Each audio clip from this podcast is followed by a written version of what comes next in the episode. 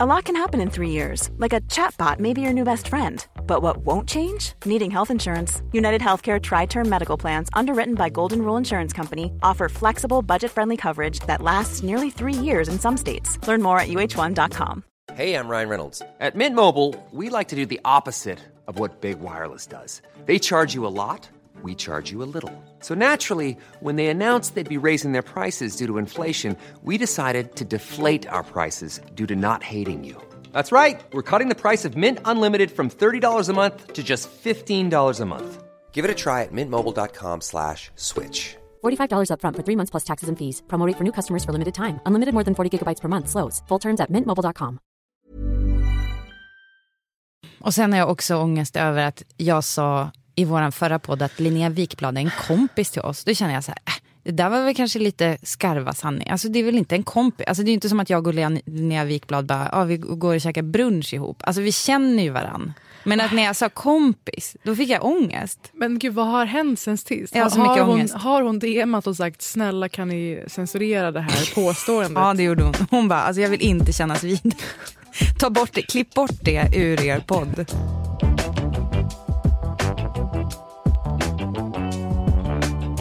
Välkommen till det 44 avsnittet av Brittas och Parisas podcast. Det här är podcasten som varje vecka avhandlar det mest brännande inom populärkultur och snackisar, nyheter.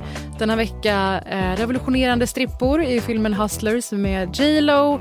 Vi får höra om eh, inceljokern. Är han verkligen incel? Vad är han egentligen? Vi kommer också prata om när du bör avbryta en konversation för att den blir läskig. Och sen så kommer vi snacka om lite varningstrianglar i datingappar som du ska se upp för. Läskig, läs, rasistisk. Ni hör ju själva. Men välkomna att lyssna och prenumerera och ratea gärna podden i diverse appar. då blir vi glada. Ja, välkomna.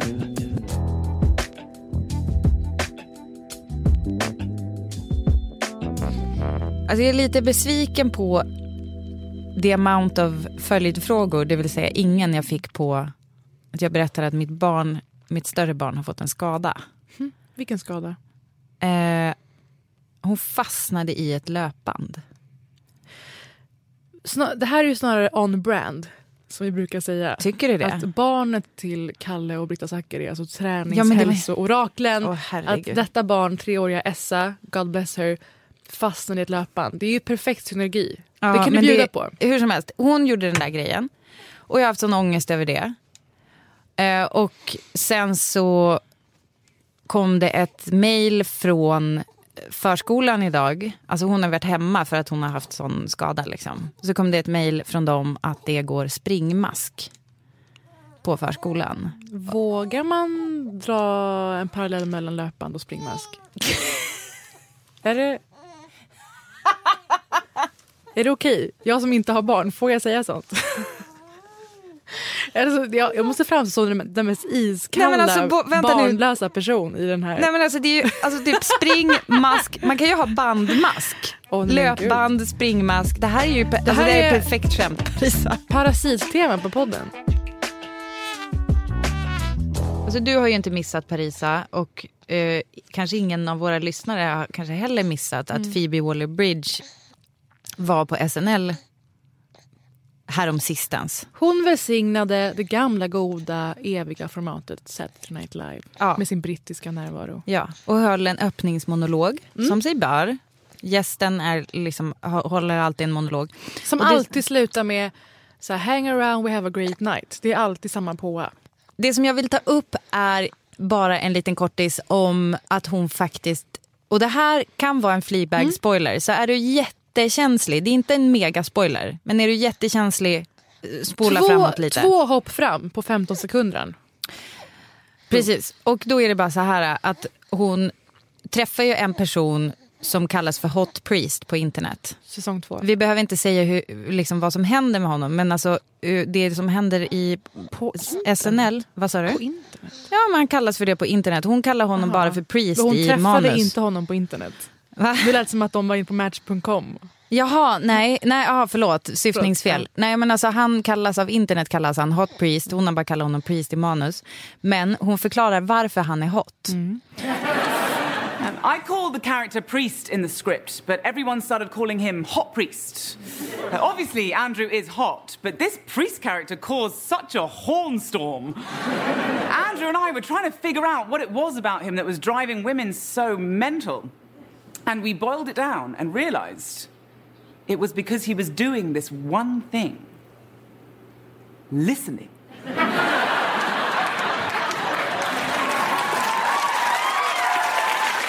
really, really listening. Try, guys. Jag vill alltså utfärda en varning för er som vistas på datingappar till exempel. För förut var ju eh, feminist någonting som killar kunde posera med och få brudar på det. Jo, jo. Alltså, det, här är ju, det här är ju typ, skulle jag vilja säga, en väldigt viktig grej att kunna. Därför att vissa killar använder feminist för att get into girls pants. Så är det Intressant. bara. Eh, Därför har jag föredragit machokillar, för de vet man vad man har. Förstår du? Alltså det är inget, du kommer inte så här, jaha var det bara för att du ville innanför mina brallor som du kallar det för feminist. Utan det är mer så här, jag vet, så här, jag vet att du vill innanför brallorna. Är du med? Och sen feminist blir en grej man poserar med. Så nu vill jag bara utfärda en varning här. Att Phoebe Waller-Bridge pekar ut det här. Att killar som lyssnar, det är det ni måste se upp för i framtiden. Som poserar med lyssnandet. Vill också innanför brallorna. Så liksom du då hänfaller till machokillar så ska vi alla hänfalla till killar som aldrig ställer en enda fråga eller lyssnar klart. Det är det som är ditt tips. Alltså jag säger, det är inte nödvändigtvis en bra lösning, men då vet vi i alla fall vad vi har dem. Inga överraskningar. Nej. Britta, känner du några incels? Alltså jag, så här, jag känner nog inga incels för att själva grejen med incels är väl att de inte har tjejkompisar. Tänker jag. Och de de har blir de eh, väldigt besvikna på. De Ja, inte slash vill. bittra. Ja. Jag vill dock tipsa om, om man vill komma innanför huvudet på en incel. Det här kanske jag sagt förut, men Åsne Seierstads bok om Bering Breivik. Det är en otrolig bok. Alltså väldigt så här eh, man slukar den i ett och den är... Det känns lite grann som att man känner honom och kanske också lite... Jag ska inte säga att man liksom på något sätt sympatiserar med honom. Men att man lite grann kan se så här, ja, det var den vägen, den var nog utstakad mycket tidigare än att någon liksom drog i varningstriangeln, höll jag på att säga. Nej, men otroligt eh, on point att du nämner just Breivik och att du säger både sympatisera och incel. Eh, jag hade någon slags filmmaraton i söndags och på vägen in till stan, på väg till bion, så var jag på tunnelbanan, som man är. Mm. Och drabbades av rädsla för mitt lilla liv ett par, tre gånger. Va? Det kan ju ingå ibland en söndagstur på stan i offentligheten som vi alla delar med varandra. Eh, det var derby, förstår du. Ja, blä. Ja, jag beklagar. Bayern skulle möta Djurgården så eh, diverse grupper av män i halsdukar i färger turades om att bröla mot varandra med ett 20-tal piketpoliser tryckt mellan sig. Och ibland så kom de närmare varandra. Och att stå på en perrong när ett sånt bråk utbryter Äh, det är nog bland det mest klaustrofobiska jag har upplevt. Alltså där ett tågspår är din enda Nej, fy fan alltså. Usch, jag, jag får eh, PTSD av att höra det här. Ja. Så med denna upplevelse färsk i kroppen eh, klev jag in i dagens första filmsalong. Filmen som är omtalad som något slags upp till kampverk nu när det blev Joaquin Phoenix tur att, Joaquin, som spelar Håkan. Joaquin Phoenix tur att doppa huvudet i grönt och studera psykosskratt. Alltså filmen Joker. Think this is funny? Is this a joke to you? Uh, Murray, one small thing. Yeah.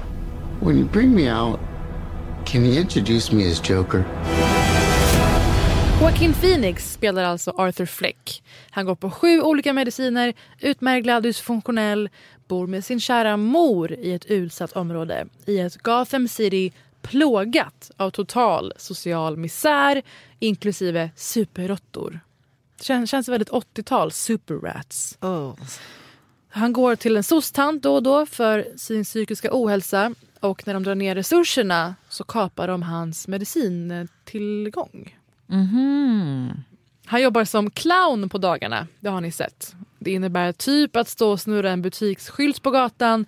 Han drömmer om att bli komiker och hans största idol är late night-hosten Franklin Murray spelad av Robert De Niro. Finally, in a world where everyone thinks they could do my job, check out this guy. When I was a little boy and told people I was going to be a comedian, everyone laughed at me. Well, no one's laughing now. You can say that again, pal. Vi får se hans vardag kantad av konstant förnedring och hån. Vare sig det är kollegor eller gemene man, han blir överfallen och sparkad på. Eh, ett killgäng av icke-vita, hispanics och bruna pojkar. Han blir utskälld av en svart kvinna på bussen. Han bor i ett fattigt område, svart familj som granne. Har jag nämnt folks hudfärg en del här? Alltså en person, en kanske, kanske, kanske långsökt person kommer upp i mitt huvud och hans röst om detta. And I know that the only difference between a poor black person and a poor white person is that a poor white person feels like it's not supposed to be happening to them. Ja, men visst känns det som att det är handen i handsken? Ja, men alltså, skillnaden är att man alltså, känner sig entitled som vit. Ja, men och att, varför jag tog upp det här med att han bor i ett fattigt område omgiven av svarta är ju för att han ändå mitt i allt det här, de också lever i utanförskap, i utsatthet. Att han är den som ska plocka upp vapnet. Absolut, en stor del av detta är hans psykiska ohälsa. Och det om något tåls att debattera om. Absolut. Alltså porträtteringen av mental ohälsa i den här filmen. Det är jag intresserad av. Men det är ju det här med att när dessa förövare utför dåd förmänskligas, det är psykisk ohälsa, man tar hänsyn till saker. Och när förövare inte är vita amerikaner eller europeer då är det bara något demoniskt oundvikligt som bara är i dem oåterkalleligt på något sätt. Alltså en parallell vill jag nu dra till, hör och häpna, The Bachelor. Det här, nu, Det här, nu, det här är en bra. nu är jag sugen. Därför att Aftonbladet publicerade för några dagar sedan en artikel där eh, rubriken är Raseriutbrottet i Bachelor möblerade om hotellrummet. Sen står det i ingressen att eh, Bachelor Simon Hermansson blev rasande när han fick veta att han inte kunde välja fritt bland de 22 kärlekstörstande singeltjejerna. Eh, han blev otroligt förbannad. Eh, som jag brukar säga, jag möblerade om i hotellrummet. Skrek nog på väldigt många. Jag blev otroligt förbannad och kände mig sviken. Där har vi ett typiskt exempel på att han, alltså man bara, Men du vet istället för att du typ blev sårad, nej vadå? Det är ju två bachelors. Ja men alltså, det, eh, alltså poängen är ju fortfarande så här, han tycker att han är entitled till så här, ah, är jag med i ett sånt här program då ska jag väl få välja och vraka bland tjejerna. Man bara, ursäkta, du har inte ens säsongen- tänkt på att tjejerna också kan välja och vraka bland dig. Men den, de här, Det är då han blir förbannad. Men den här säsongen är ju unik för att man har slängt in två bachelors. Alltså det är samma format i övrigt. Man ska ge en ros till tjejen som får vara kvar och sådär. Ja. Och han känner sig hotad av konkurrensen. Precis. Det är det, så han, jävla kul koncept. precis, jättekul. Kommer typ och, kolla. Ja men och att, är inte det då typ exemplet istället för att han bara jag har lite konkurrens då får jag skärpa mig och vara lite härlig. Nej istället så eh, he throws a tantrum. Entitled. Ja, entitled vit kille. Berättigad till per automatik. Eh, välja och vraka mellan tjejer som har sökt till Bachelor. Ja. Ja. det är något. Debatten har ju sträckt sig då från att den här uppmanar till uppror bland vita män som liksom Arthurs upplever sig trampade på, förnedrade gång på gång. But the new Joker film opening nationwide today is sparking fears of real life violence. Police departments across the country beefing up security, from New York to Los Angeles. CNN's film critic Brian Lowry says among the parallels with real life attacks, the Joker faces female rejection, a similar sentiment of the UC Santa Barbara shooter in 2014. Den här filmen har dragit in 234 miljoner dollar första helgen worldwide. Alltså ett rekord för en oktoberfilm, en oktober-release. Och eh, du har säkert märkt i debatten online och annat att den har målats ut som en fara för samhället. Eh, kanske inte hälften, men en stor del av debatten har gått ut på att tillskriva filmen någon slags övernaturliga egenskaper som i The Ring. när den kom. Man ser filmen och vips är man omvandlad till en sinnesrubbad iskall mördare driven av motivet att samhället inte ser eller hör dig fastän du tillhör majoritetsgruppen, alltså vit man. Du kanske skriver våldtäktskommentarer till Sara Larsson. Det, till, det hör till diagnosen. Eh, men väcker det här porträttet för mycket sympatier? Att man ska känna för en förövare? Och Det är lite märkligt att vi har den infantila nivån i debatten. Mm. Den har jämförts med till exempel Fight Club, The first rule of Fight Club is you do not talk about Fight Club. Taxi Driver. You talking to me? Men det intressanta som händer är detta. När han gör olika dåd i filmen, ska inte säga mer än så, så märker han att han börjar få ett following. Det är också med i trailern, så det vet man. Han får uppbackare som sympatiserar med hans våld mot vad de tycker är överheten.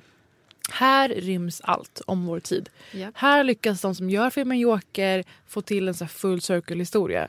Ibland nästan övertydlig poäng om att det är så här de här människorna föds och skapas. Och det är så de också hittar varandra. Eh, jätteintressant. Blinda mobbar som ventilerar allt missnöje mot de som de uppfattar som fiender fast de som sagt tillhör majoritetsgruppen vita män. Joaquin Phoenix fick själv frågan hur ställer du dig till det här med att man får en mer flerdimensionell bild av en sån skurk? Är det sympatiserande eller vad är det som händer? Och då säger han så här, men jag tänkte på det redan när jag läste manus och jag tror att det här är grejen. Vi vill ha enkla svar. Skurk eller ond. Och det är därför så få är så villiga att se in i sig själva och känna av om man kanske är rasistisk. För de tänker att en rasist är bara en sån som har en sån confederate flag på bilen. Mm. Eller bränner kors. Det är inte hela vägen dit. Och, och, eh, och Michael Moore, alltså den kände kepsbäraren tillika dokumentärfilmaren gick ut och kallade den här filmen för ett mästerverk. Och att den enda faran mot samhället är om du inte ser den här filmen.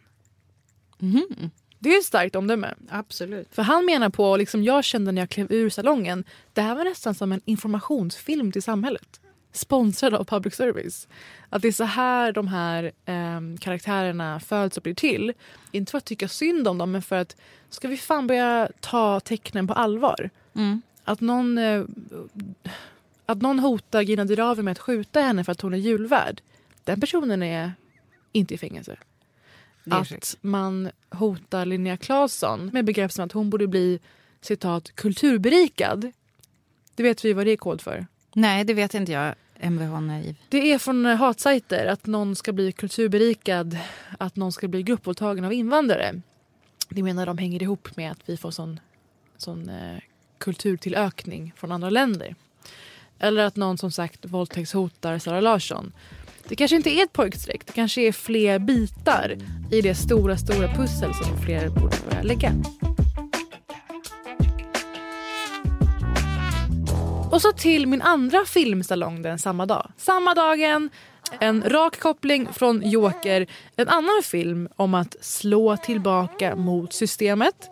En sann historia, men här är så kallade systemet manifesterat i finanssnubbarna på Manhattan som testosteronrusiga efter en dags daytrading på Wall Street går ner till strippklubben där de blir torrjuckade under en lapdance av en kvinna i underkläder som åkt in från Queens för att betala sin mormors bolån.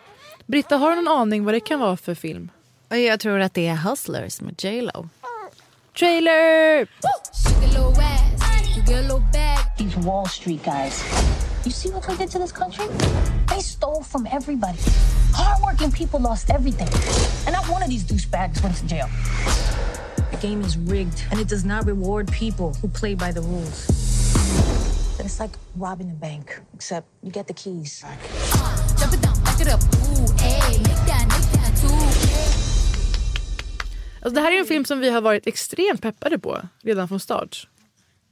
Vad har vi för ursäkter för det? Ja, men vi gillar ju den här Erin Brockovich-grejen med att det är en människa som kanske inte har någon degree i någonting, inte kan juridik men tänker så här, det här borde man ju kunna göra och eh, typ eh, liksom listar ut det under vägen. hur man ska få hämnd på överheten. Ja, och eh, i det här fallet så är det inte en law degree utan J Lo kliver in i sin livsroll som moderliga, magnetiska och manipulativa Ramona. You know Diamond from the Bronx, right? What's up, baby? We're gonna help her learn how to do a, a real dance. Oh, I'm good at that. You know, Tony wouldn't let this happen. I'm gonna text him. Who gave her her phone back? Så här är det. De här tjejerna, eh, strippklubben på Manhattan som heter Scores i verkliga fallet, Moves i filmen. Pre-finanskrisen så går det fantastiskt bra allting. Eh, J Lo gör en otrolig entréscen iförd någon slags diamantglittertrosa som råkar täcka brösten om man säger så. Och eh, hon badar naken i dollarsedlar, 100 dollarsedlar bara för detta. Livet är fett. Enter finanskraschen.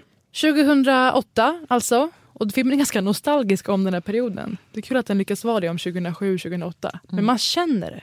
Men då, du kan ju tänka dig vad som händer med en strippklubb efter en finanskrasch. Jag vet, jag, jag vet inte. Det skulle väl lika gärna kunna vara att det blir alltså booming business för Mm. strippklubben för att folk behöver typ eh, de här finanshajarna måste få sina egon strykna medhårs. Men det kanske var första reaktionen. På sms-lådan gick de ner dit och strödde sedlar över nakna Exakt. kvinnokroppar. Men sen så tar ju även de sedlarna slut. så att säga. Eh, Det blir desperat läge.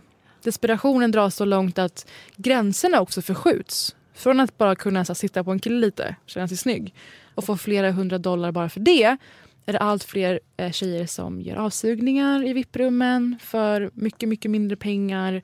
Ehm, det är allt färre kunder på plats och i det här nya läget med en dotter som ska ha en nanny och så vidare tvingas J Lo tänka om. Och här är vi där igen. Frågan om hur länge sympatiserar man med förövaren? Hur länge identifierar man sig med någon som gör något som på pappret är ett brott? På pappret kanske inte det man behöver säga i Jokers fall, men i det här fallet så är det så.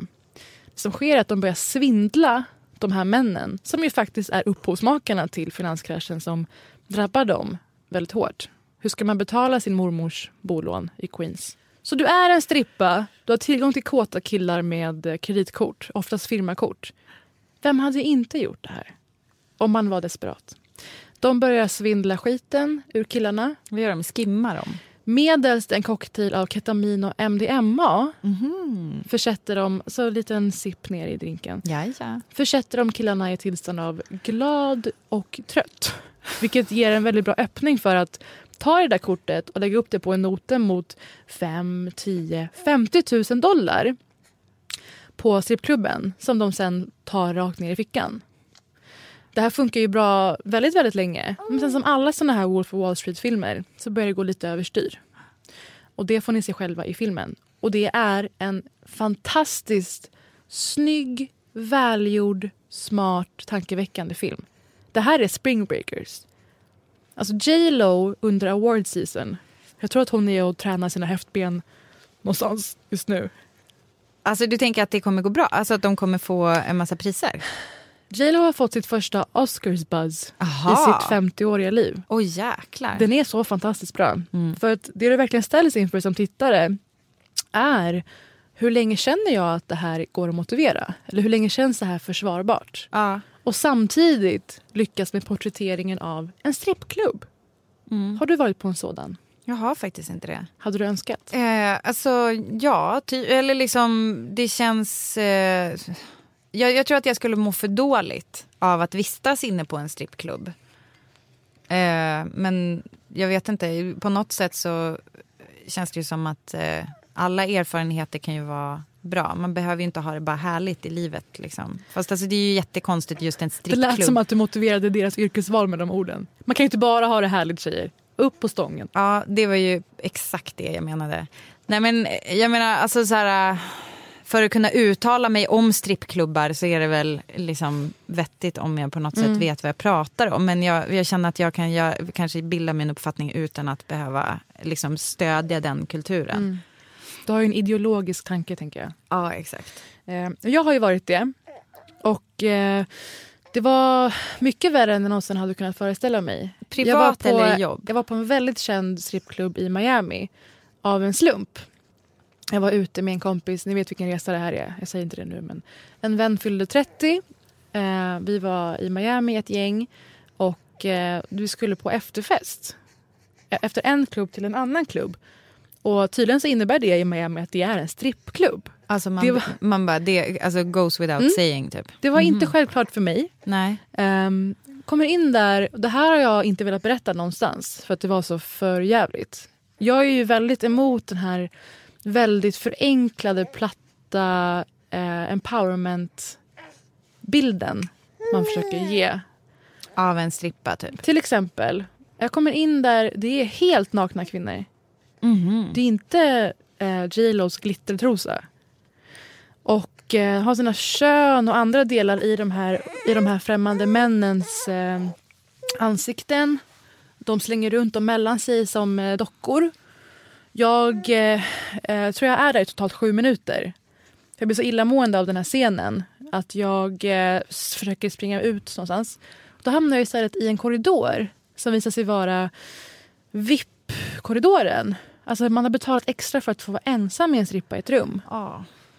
Och det jag råkar se där, de tror att jag kanske jobbar där. Så de släpper förbi mig, vakterna. Säger mer om min, min klädstil.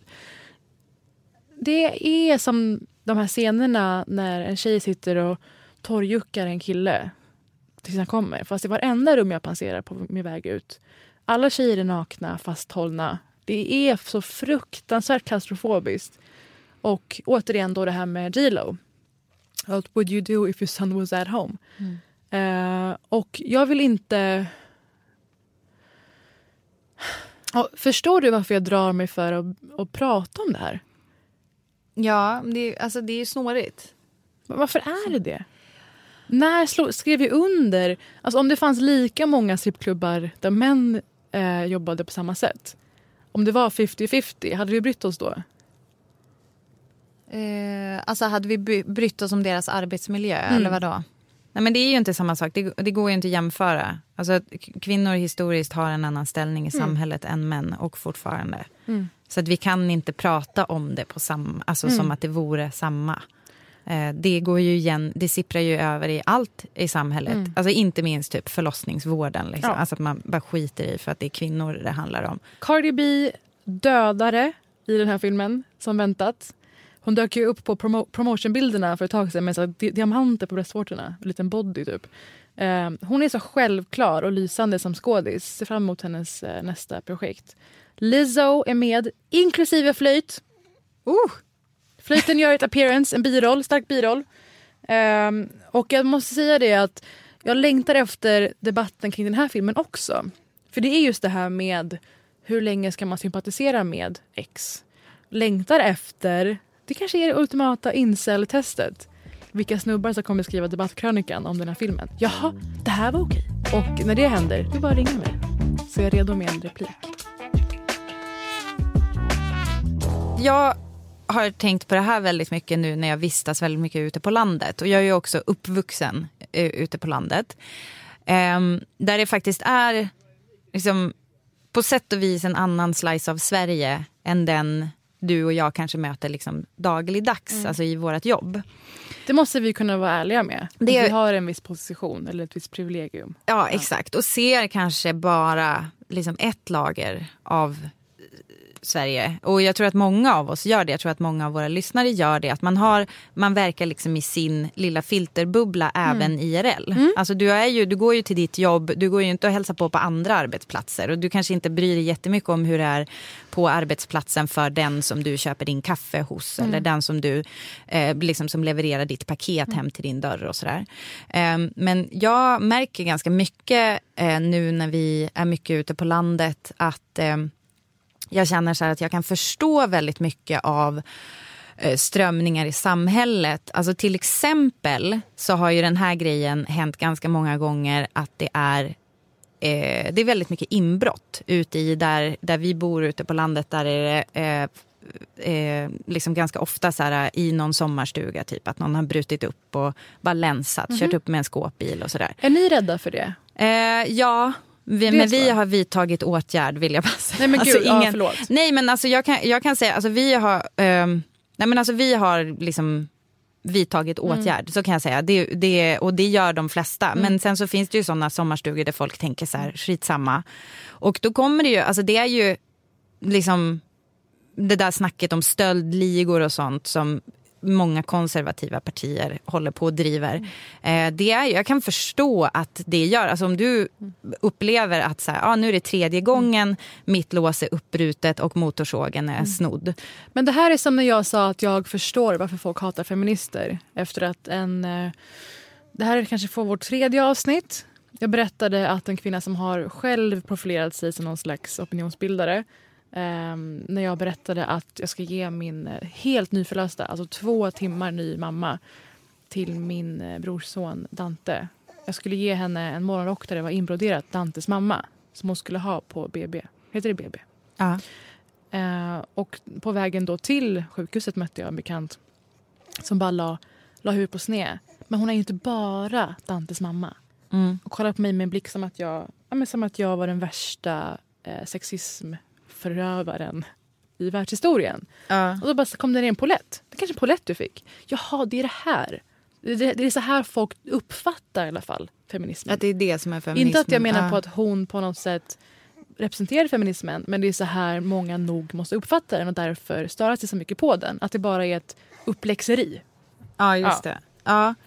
Och i det här fallet med såna här stöldligor så är det ju då också att var är polisen någonstans? Nej men de är inte där. Resursfrågan. De, ja precis. Och då förstår jag typ att folk vill ha fler poliser och så vidare. Det är ju dock för mig personligen är ju inte det samma sak som att man vill att polisen ska få typ större makt i samhället och så vidare.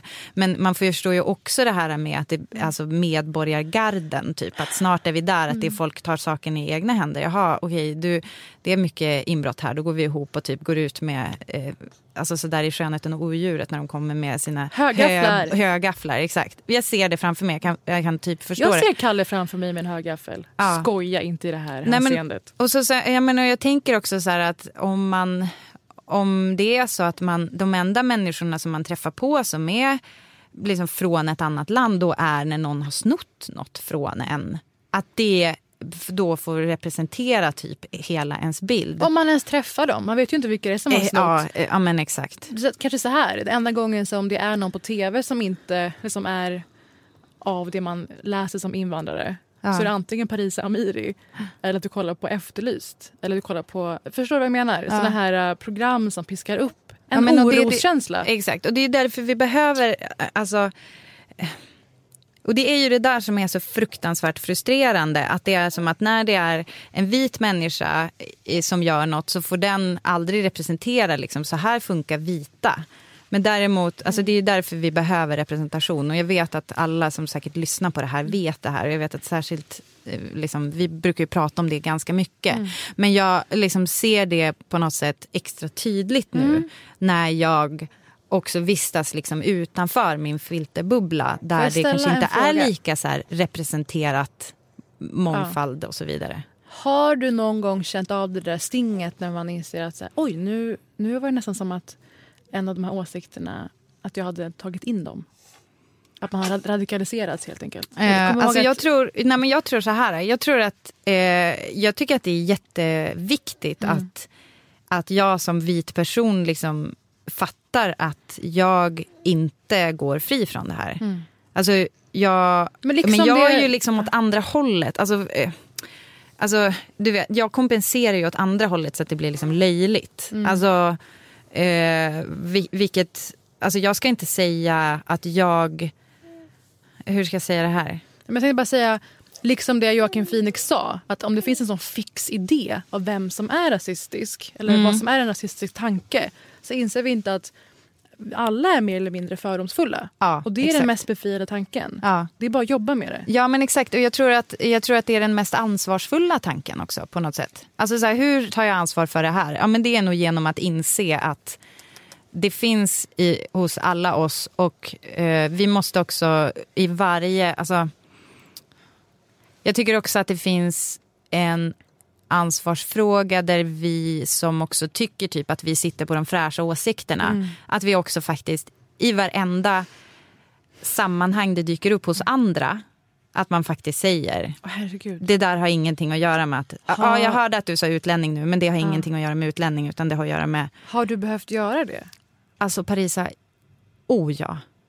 Alltså så ofta. Så ofta. Men nu också sen ni flyttade ut på landet?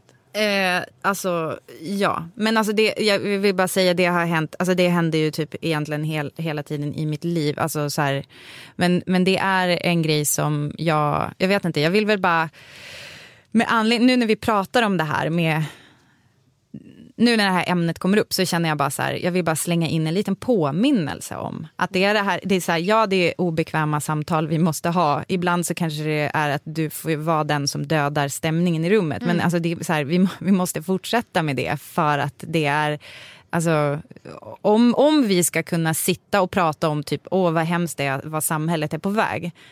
Alla vi som känner så och som också vistas i de här rummen där lite ofräscha åsikter sipprar ut ibland, då måste vi vara där och bara smälla på fingrarna snabbt som fan. Liksom. Det är väl det. För jag tror att alltså, ju mer det sprider sig, eh, säg att någon sitter på tunnelbanan och skäller på någon förbipasserande som den personen uppfattar inte är svensk. Mm. Eh, och den pratar i sin telefon på ett främmande språk och det skälls och det svärs efter den personen. Mm. Tio personer sitter tysta. Mm. Tio personer sitter tysta. Eh, en person kanske orkar säga, ja, ett, vi ska inte behöva höra på det, är ju en Mm. aspekt. Två, tror inte att du får sitta och säga sånt i offentligheten. Alltså vara någon slags vakt om ehm, normaliseringen. Mm. Känner du till Teskedsorden? Nej. Teskedsorden har, ni kan googla det, de har en jättelätt så här, kampanj som de drog för ett tag sedan som var så här, var inte medrasist. Ehm, och det är som en liten checklista. Så här. Om någon säger något rasistiskt så kan du säga så här. Och en av de punkterna är så här, jag blir obekväm när du säger Just så där. det. Och det, för det kan ingen tafsa på. Alltså, du kan inte säga så här, eh, ursäkta du får inte kalla hen så där. Det, det kanske är för lång båge för dig. Men du kan säga så här, hallå här är jag och jag blir obekväm av att du pratar så där. Och det kan räcka för att då, gör du, då knyter du också an till någonting personligt inom dig. Att Om det är till exempel din mormor som säger något rasistiskt, då kan du säga, jag blir obekväm av det där då måste ju din mormor på något sätt svara gentemot dig istället för den grupp som hon eventuellt hatar på. Och det tycker jag är en jättebra, eh, kom ihåg, eh, regel på något sätt. Att så här, man får säga så här, jag blir obekväm och stoppa snacket på, på det sättet. Hashtag stoppa snacket. Bra. Britta, när kommer det här förlossningsspecialavsnittet? Ja, men det kommer snart och vi vill absolut att ni ska skicka in era frågor, era tankar, era eh, monologer kring hur ni tänker kring att föda barn eller kanske eventuellt inför att skaffa barn och oroa, orosmoment ni har. Alltså inte ens jag vet hur det har gått med Brittas graviditet och står här med en två månaders bebis. Ni kan ju följa oss på Britta och Parisa på Instagram där vi uppstår varje dag med olika kul tankar och nyheter. Tack för att ni lyssnar. Puss!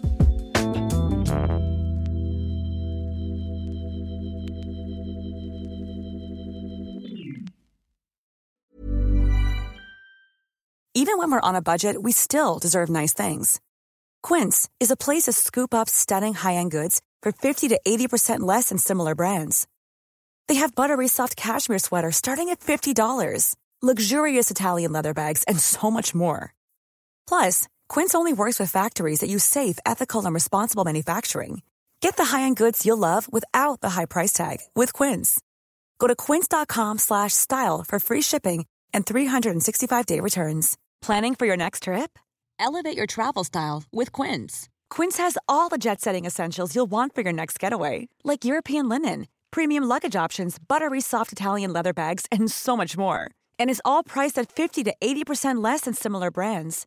Plus, Quince only works with factories that use safe and ethical manufacturing practices. Pack your bags with high-quality essentials you'll be wearing for vacations to come with Quince. Go to quince.com slash pack for free shipping and 365-day returns.